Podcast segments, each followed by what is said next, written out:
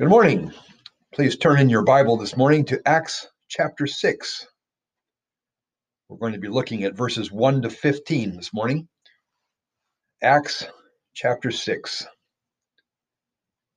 Last week we talked about how Ananias and Sapphira lied to Peter and to the Holy Spirit, apparently trying to buy prestige or influence in the church. They both fell down dead. News of this spread rapidly, as did Peter's healing of a man who had been unable to walk for 40 years. Soon large crowds were bringing people to the temple to be healed, and the apostles healed them. And they preached to them about Jesus. This came to the attention of the Sanhedrin, who commanded them to stop talking about Jesus.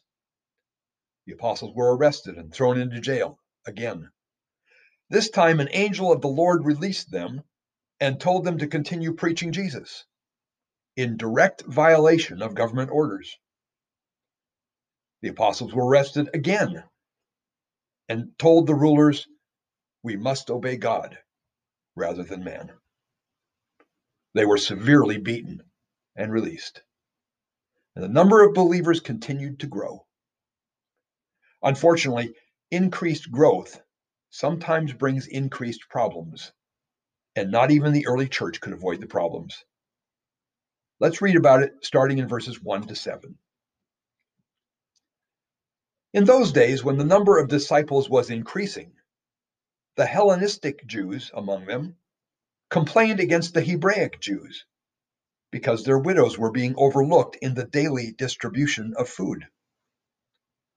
So the twelve gathered all the disciples together and said, It would not be right for us to neglect the ministry of the Word of God in order to wait on tables. Brothers and sisters, choose seven men from among you who are known to be full of the Spirit and wisdom. We will turn this responsibility over to them and will give our attention to prayer and the ministry of the word. This proposal pleased the whole group.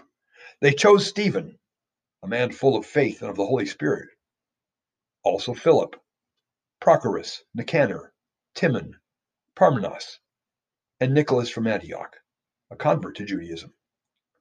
They presented these men to the apostles, who prayed and laid their hands on them. So the word of God spread the number of disciples in Jerusalem increased rapidly, and a large number of priests became obedient to the faith. Let's pray. Lord, focus our hearts on your word this morning. Help us to learn from the examples of these early believers and apply that to our lives today. We ask that in Jesus' name. Amen. Well, the first recorded problem in the earliest church was when Ananias and Sapphira lied to Peter and to the Holy Spirit.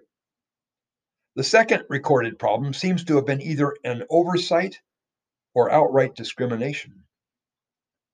We learned in chapter 5 that some believers, including Barnabas, sold property in order to help other believers in need. The church used that money to provide for food for church widows who were in need. Now, as you know, back then there was no, no retirement, no social security, or any other kind of government aid. And there weren't many jobs for women, if any at all. So most widows would have been cared for by family members. But widows who didn't have surviving family members, or widows who had immigrated with their husbands from foreign provinces, may not have had anyone to care for them. They may have been forced to beg or face near starvation. It became part of the church ministry from the very beginning to ensure that their needs were met. Now, back in those days, there was something of a culture war going on in Judea and Galilee. When Alexander the Great conquered the area in the 300s BC, he had a deliberate program of spreading Greek or Hellenistic culture. Greece was known as Hellas back then, so Hellenistic is about Greek language and culture, and Hellenists were those who adopted that culture to varying degrees. These Hellenists would often use Greek names, and some may have taken part in Greek athletic events and attended Greek plays and read Greek literature.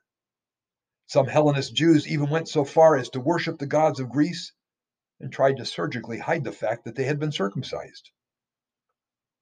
Hebraic Jews, on the other hand, rejected Hellenistic or Greek culture. They gave their children traditional Hebrew names.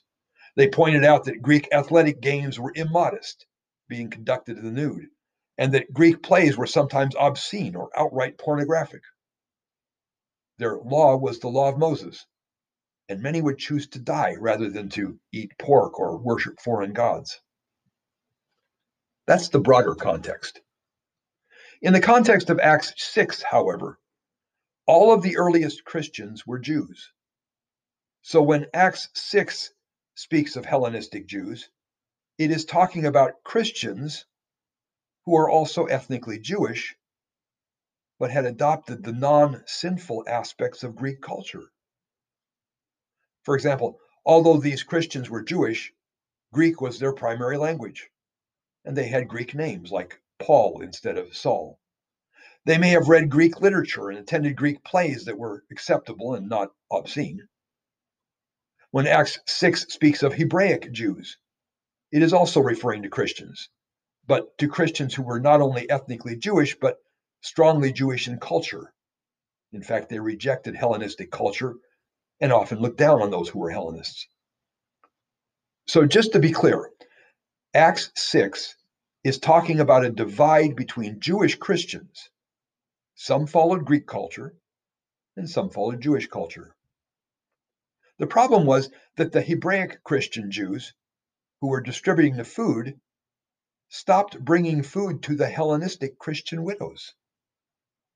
Now, some scholars think the Hebraic Christians were deliberately discriminating against the Hellenistic widows, while others think the Hellenistic widows were just being unintentionally overlooked. And frankly, we don't know the details of what happened. My guess is this.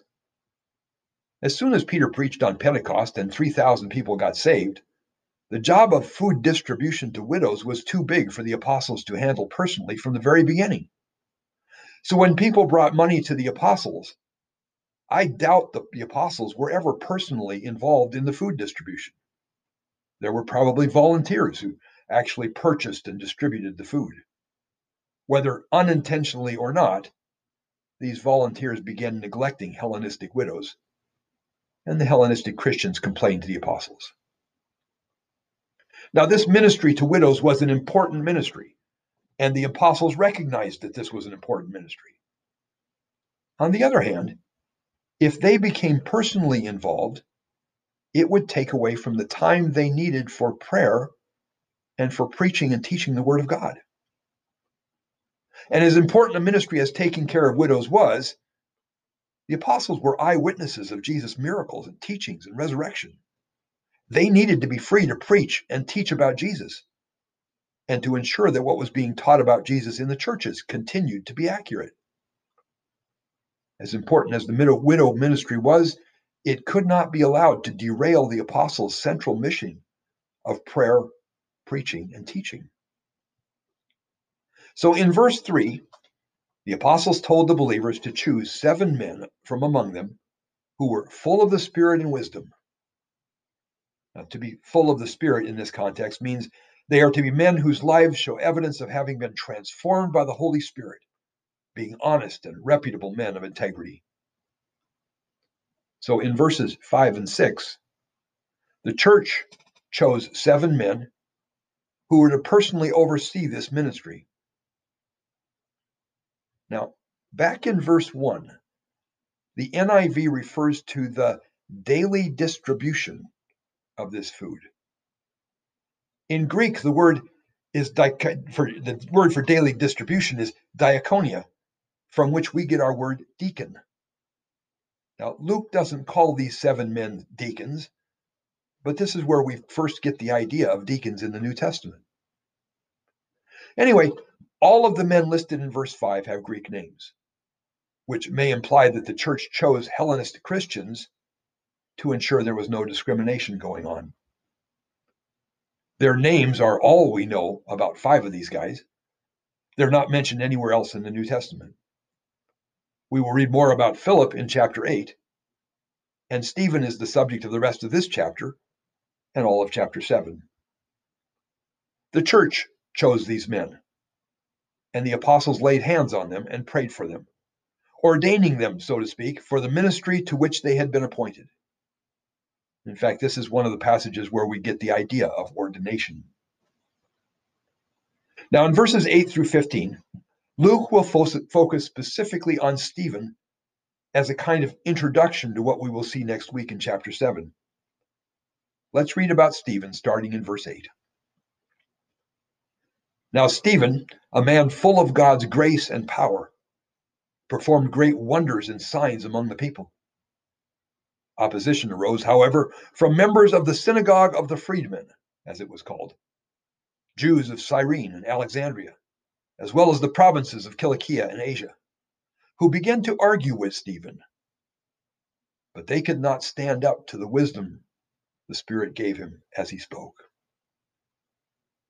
So Stephen was not just involved in overseeing the volunteers who distributed food to the widows, he was involved in other ministries as well. Verse 8 describes him as a man full of God's grace and power, performing great wonders and signs among the people. When a ministry is as successful as Philip's, or as Stephen's apparently was, it often raises opposition. Opposition to Stephen came from something called the Synagogue of the Freedmen. In this case, the word freedmen indicates that they had been former Roman slaves. They were originally foreign Jews from places we would call Libya, Egypt, and Turkey. They actually had their own synagogue in Jerusalem. In fact, archaeologists think they may have discovered the location of this exact synagogue. Anyway, people from this synagogue started arguing with Stephen. Now, I can't help wondering if maybe Stephen had been part of this synagogue before he got saved. And if so, he, he started sharing Jesus with them, and that apparently didn't go well. They started arguing and debating with him. Now, some modern Christians say we should say we shouldn't argue or debate with people, or that we shouldn't try to defend the faith. But Stephen was arguing and debating and defending the faith, and he was apparently pretty good at it. So good, in fact, that his opponents couldn't win. So they resorted to more underhanded and dishonest measures. Verses 11 through 15. Then they secretly persuaded some men to say, We have heard Stephen speak blasphemous words against Moses and against God. So they stirred up the people and the elders and the teachers of the law. They seized Stephen and brought him before the Sanhedrin. They produced false witnesses who testified, This fellow never stops speaking against this holy place and against the law. For we have heard him say that this Jesus of Nazareth will destroy this place and change the customs of Moses handed down to us. So when Stephen's opponents can't win the debates with him, they start deliberately deceiving the people by twisting his words and taking them out of context. They stir up the people against him. Again, in verse 11, they say, We have heard Stephen speak blasphemous words against Moses and against God. Verse 13 says, They produced false witnesses who testified, This fellow never stopped speaking against this holy place and against the law.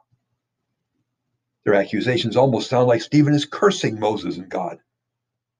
We will find out next week that their accusations were not true. But this was not their only attack. In verse 14, they say, for we have heard him say, This Jesus of Nazareth will destroy this place. This place is, of course, the temple. And Jesus did predict that the temple would one day be destroyed, but he never said he would do it. They were twisting Stephen's and Jesus' words. Now, Sheila and I used to live in Delaware, only about an hour from Washington, D.C. And we once toured the White House. Before our group went in, we were strongly warned that if any of the guides or guards heard us make any threats against the White House or president, we would immediately be pulled out of the group and have a meeting with the Secret Service. They took all threats very seriously. In our day, if a member of Antifa began making public threats against the White House or Capitol and wants to tear up the Constitution, most of us take that very seriously. Similarly, Stephen's enemies are trying to make it sound like he is a threat to the temple and the law of Moses, which was like their constitution. They would take that very seriously.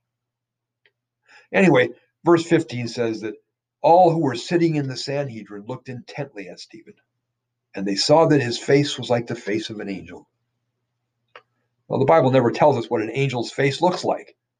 But next week, Stephen will talk about how the law of Moses was given by God through angels.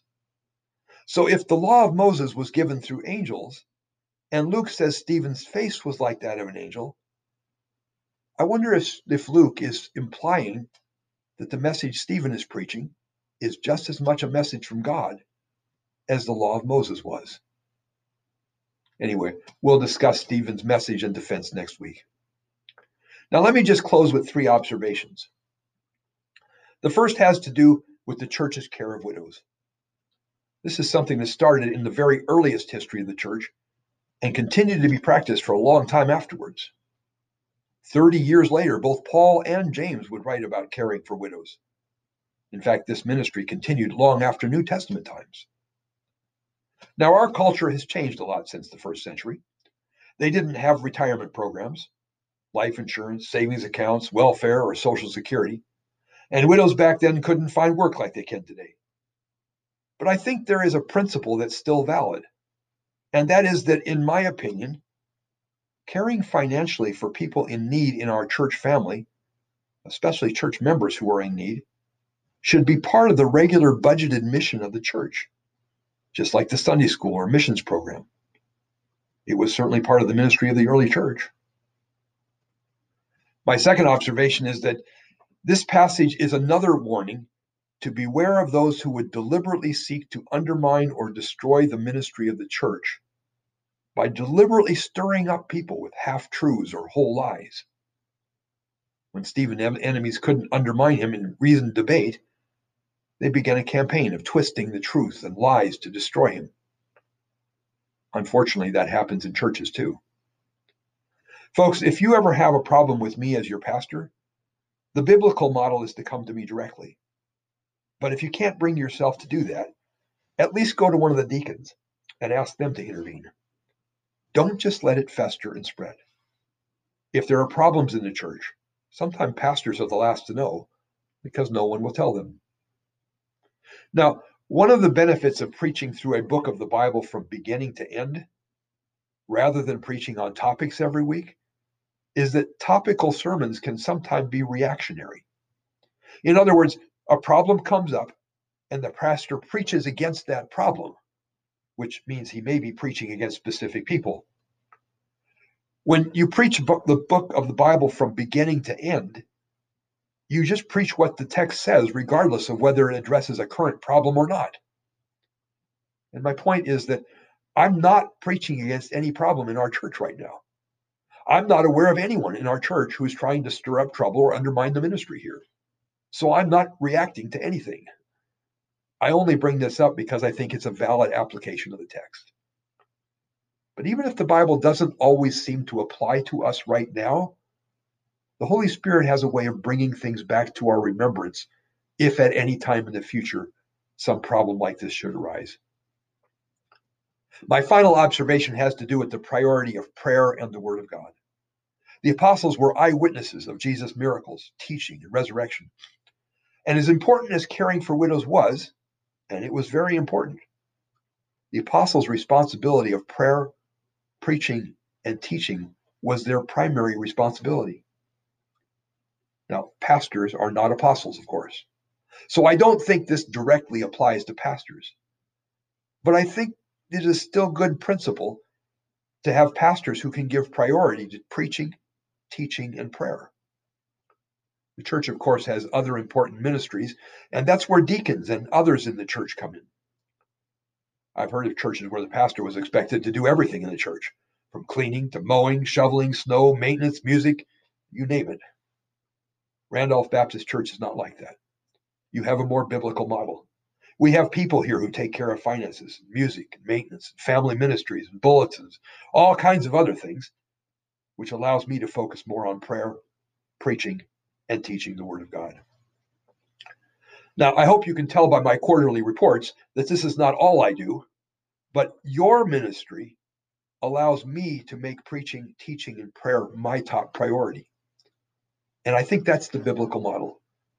In fact, Paul writes in Ephesians 4:12 that one of the pastor's jobs is to equip to equip the saints. That's you, to equip the saints for the work of ministry. Let's pray. Father, I thank you for the people in this church, especially for those who assist in the ministry of the church, those who lead music, who play instruments, who keep track of church finances, who keep the church maintained, who do the bulletins, who coordinate family ministries, who teach or help in the children's ministries, those who give faithfully to support this ministry. Thank you for those who are encouragers, those who show hospitality, those who are ambassadors for you in word and example among family, co-workers, and friends, and those who are our prayer warriors. Lord, I thank you for their ministry, and I ask that you would richly bless them. I ask that in Jesus' name. Amen.